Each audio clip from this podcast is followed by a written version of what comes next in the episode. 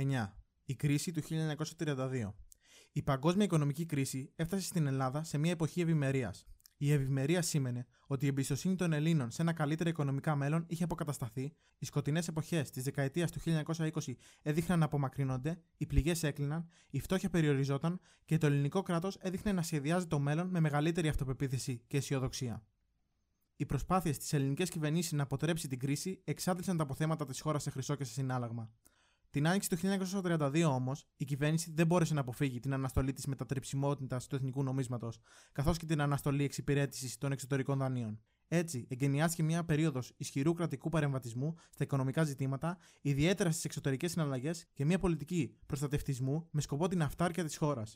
Η Ελλάδα μπήκε με τη σειρά της στον χώρο της κλειστής οικονομίας, όπου οι συναλλαγές καθορίζονταν περισσότερο από γραφειοκρατικές διαδικασίες παρά από ελεύθερες οικονομικές συμφωνίες. Στο εξωτερικό εμπόριο κυριάρχησε προοδευτικά η μέθοδος του διακανονισμού clearing.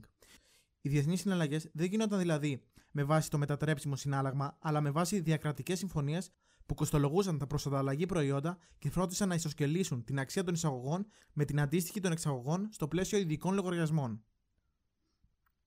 Για μια χώρα όπως η Ελλάδα, όπου οι συναλλαγές με το εξωτερικό ήταν έντονα ελληματικές, η διαδικασία αυτή, πέρα από τα αρνητικά, είχε και θετικά στοιχεία. Οι πιο σημαντικές επιπτώσεις όμως αυτών των εξελίξεων βρισκόταν στο πολιτικό πεδίο. Τα ισχυρά συγκεντρωτικά κράτη που αναδείχθηκαν μέσα από αυτές τις διαδικασίες προκαλούσαν την ανάδειξη και την κυριαρχία ολοκληρωτικών κινημάτων και καθεστώτων σε πολλά ευρωπαϊκά κράτη. Καθώς προχωρούσε η δεκαετία της κρίσης, η δεκαετία του 1930, ολοένα και περισσότερα κράτη αποκτούσαν δικτατορικά ή φασιστικά καθεστώτα. Η Ελλάδα δεν ξέφυγε από το γενικό κανόνα.